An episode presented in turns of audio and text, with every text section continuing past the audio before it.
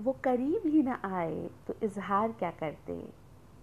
खुद बने निशाना तो शिकार क्या करते? मर गए, पर खुली रखी आँखें, इससे ज़्यादा किसी का इंतज़ार क्या करते? वेलकम दोस्तों, मैं हूँ सुनी और आप सुन रहे हैं मीठी सी ज़िंदगी। स्पॉटिफाई ऐप पर। आज बड़े दिनों बाद आपसे मुलाकात हुई है, लेकिन एक बहुत ही दिल के अज़ीज़ टॉपिक लेकर आपके सामने आई हूँ। और आज का टॉपिक यही है इंतज़ार। इंतज़ार एक ऐसा लफ्ज़ है जो बहुत ही कचोट जाता है दिल को। बहुत ही परेशान सा कर जाता है कभी कभी हमें। इंतज़ार की घड़ियाँ बड़ी मुश्किल से निकलती हैं। और जब वो इंतज़ार किसी ऐसे इंसान का हो जो दिल के बहुत करीब हो, तब तो इंतज़ार के लम्हे जहर लगते हैं। बिल्कुल, कहर लगते हैं। जैसे कि अभी कुछ देर पहले ही मैंने एक शेर पढ़ा था कि ईद का ज़िम्मा अब चाँद पर ठहरा है। ईद का ज़िम्मा अब चाँद पर ठहरा है। शहर भर की निगाहें तुम्हारी छत पे लगी हैं। कि इंतज़ार, जहर, नज़रअंदाज़ी, कहर। इंतज़ार, जहर, नज़रअंदाज़ी, कहर है, इश्क को यूँ ही कातिल नहीं कहते। तो बड़ी दो ये चुनिंदा लफ्ज़ इसमें हैं कि इंतज़ार और नज़रअंदाज़ी। नज़रअंदाज जब हमें कर दिया जाता है और हम इंतज़ार में रहते हैं कि कब वो शख्स हमें नज़रअंदाज करना बंद करेगा और कब हमें अपना लेगा। वो लम्हे, वो वक्त, वो पीरियड जो होता है, वो बहुत कठिन होता है। उस पीरियड में अपने आप को संभालना, अपनी मेंटल स्टेट को संभालना बहुत मुश्किल होता है।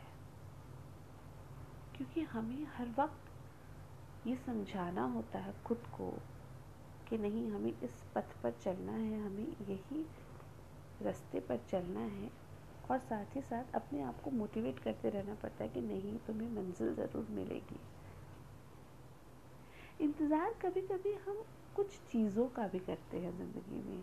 हर बार ऐसा नहीं होता कि हम लोगों का या शख्स का किसी का इंतज़ार कर रहे हैं। किसी बिलविड का इंतज़ार कर रहे हैं कभी कभी चीज़ों का भी इंतज़ार करते हैं कभी कभी सक्सेस का भी इंतज़ार करते हैं।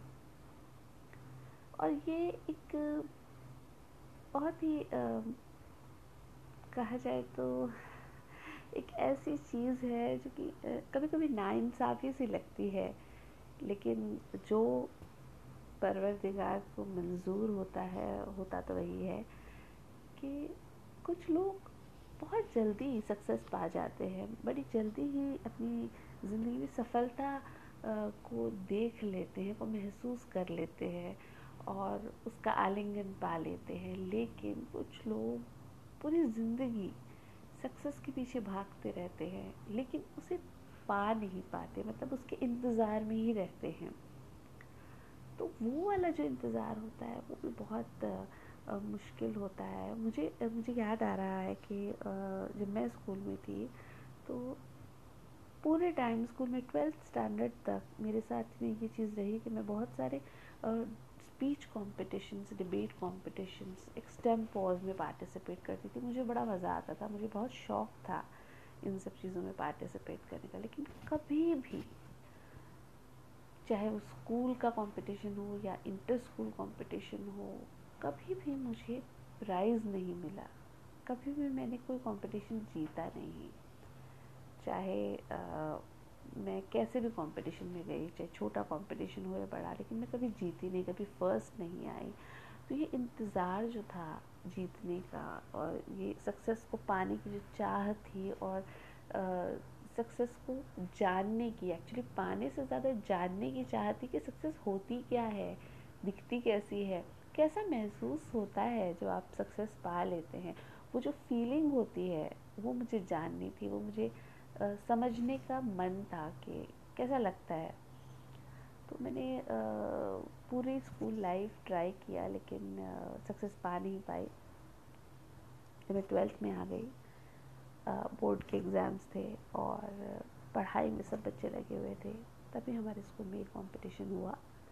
And that was an extempore competition यानी कि उसी वक्त आपको टॉपिक दिया जाता है ऑन द स्टेज और आपको कुछ दो या तीन मिनट दिए जाते हैं समझने के लिए टॉपिक को और फिर आप उस टॉपिक पर बोल सकते हैं। और बोर्ड की एग्ज़ाम्स की वजह से बहुत सारे बच्चों ने तो पार्टिसिपेट करने से ही मना कर दिया। लेकिन मैंने ये सोचा कि ये आखिरी मौका है मेरे पास मेरी ज़िंदगी में ये प्राइज़ को पाने का तो मैं ज़रूर पार्टिसिपेट करूँगी। बेशक एग्ज़ाम्स हैं, लेकिन मैं इसमें पार्टिसिपेट ज़रूर करूँगी। और मैंने किया। और बाय गॉड्स ग्रेस उस कंपटीशन में मुझे फ़र्स्ट प्राइज़ मिला। मेरी ज़िंदगी का पहला फ़र्स्ट प्राइज़ और मैं इतनी खुश थी। मुझे ऐसा लगा कि ये होती है सक्सेस ऐसा लगता है जीत के फ़र्स्ट आके सक्सेस पाके। और कसम से बहुत अच्छा लगता है, बहुत ही उम्दा लगता है। And you are in the seventh heaven तो मैं बस आज आपको मीठी सी ज़िंदगी में मेरी ज़िंदगी का ये वाक़ बता के, मेरी ज़िंदगी का ये इंसिडेंट बता के आपको यही मिठास देने आई हूँ कि इंतज़ार जो है चीज़ों का कीजिए, लेकिन एक टाइम बाउंडेशन रखिए। जैसे कि मेरे इंसिडेंट में मेरे पास ये टाइम बाउंडेशन थी कि till twelfth I have to achieve this thing उसके बाद में मेरे पास ये स्कूल टाइम वापस नहीं आएगा। मेरे पास ये चीज़, ये मौका वापस नहीं आएगा कि मैं इस वक्त इस प्राइज़ को जीत पाऊँ। ये मैं कह सकूँ कि मैंने स्कूल में कोई प्राइज़ जीता था। तो हमेशा इंतज़ार कीजिए चीज़ों का, लेकिन अपने आप को एक टाइम बाउंडेशन भी दे दीजिए कि हाँ यार मुझे इस वक्त तक इस चीज़ को पाने की कोशिश करनी है। एक डेडलाइन दीजिए अपने आप को, एक टारगेट सेट कीजिए अपने लिए। क्योंकि कल आगे हमारी लाइफ में क्या होगा हम नहीं जानते। लेकिन कोशिश ज़रूर कीजिए कि आपका जो भी सपना है ना, जिसके लिए आपने इतने साल इंतज़ार किया है या कुछ महीने इंतज़ार किया है उसके लिए अपनी जान लगा दीजिए। देखिए, जो भी सिचुएशंस जो किस्मत क्रिएट करती है, जो ऊपर वाला क्रिएट करता है, वो चीज़ें एक तरफ़ है। उन पर हमारा कोई कंट्रोल नहीं है। लेकिन जो हमारे कंट्रोल में है, वो है हमारी मेहनत। वो तो हम कर ही सकते हैं कि अगर हमें अपॉर्चुनिटी मिलेगी तो हम उसे ग्रैप करेंगे, उसे अपनाएँगे, उस, उसे पाने की कोशिश करेंगे। लेकिन अपॉर्चुनिटी का वेट मत कीजिए कि अपॉर्चुनिटी आएगी तब हम तैयारी करेंगे। नहीं, तैयारी पहले से ही रखिए। क्योंकि आप जानते हैं ना कि आप किस तरह की अपॉर्चुनिटी का वेट कर रहे हैं। ये तो आप जानते ही हैं कि आपका गोल क्या है और किस तरह की अपॉर्चुनिटी का आप अपनी लाइफ में इंतज़ार कर रहे हैं। तो बस उसके हिसाब से अपनी तैयारी पूरी रखिए और जिस दिन आपको दिखे वो opportunity just grab it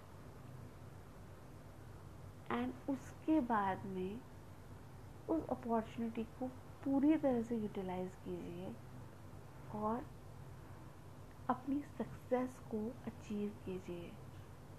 जानिए कि सक्सेस पाके कैसा लगता है फ़र्स्ट आके कैसा लगता है। एंड बिलीव मी बहुत अच्छा लगता है। अमेजिंग लगता है। So just don't wait for the opportunity, try and create it. Good night.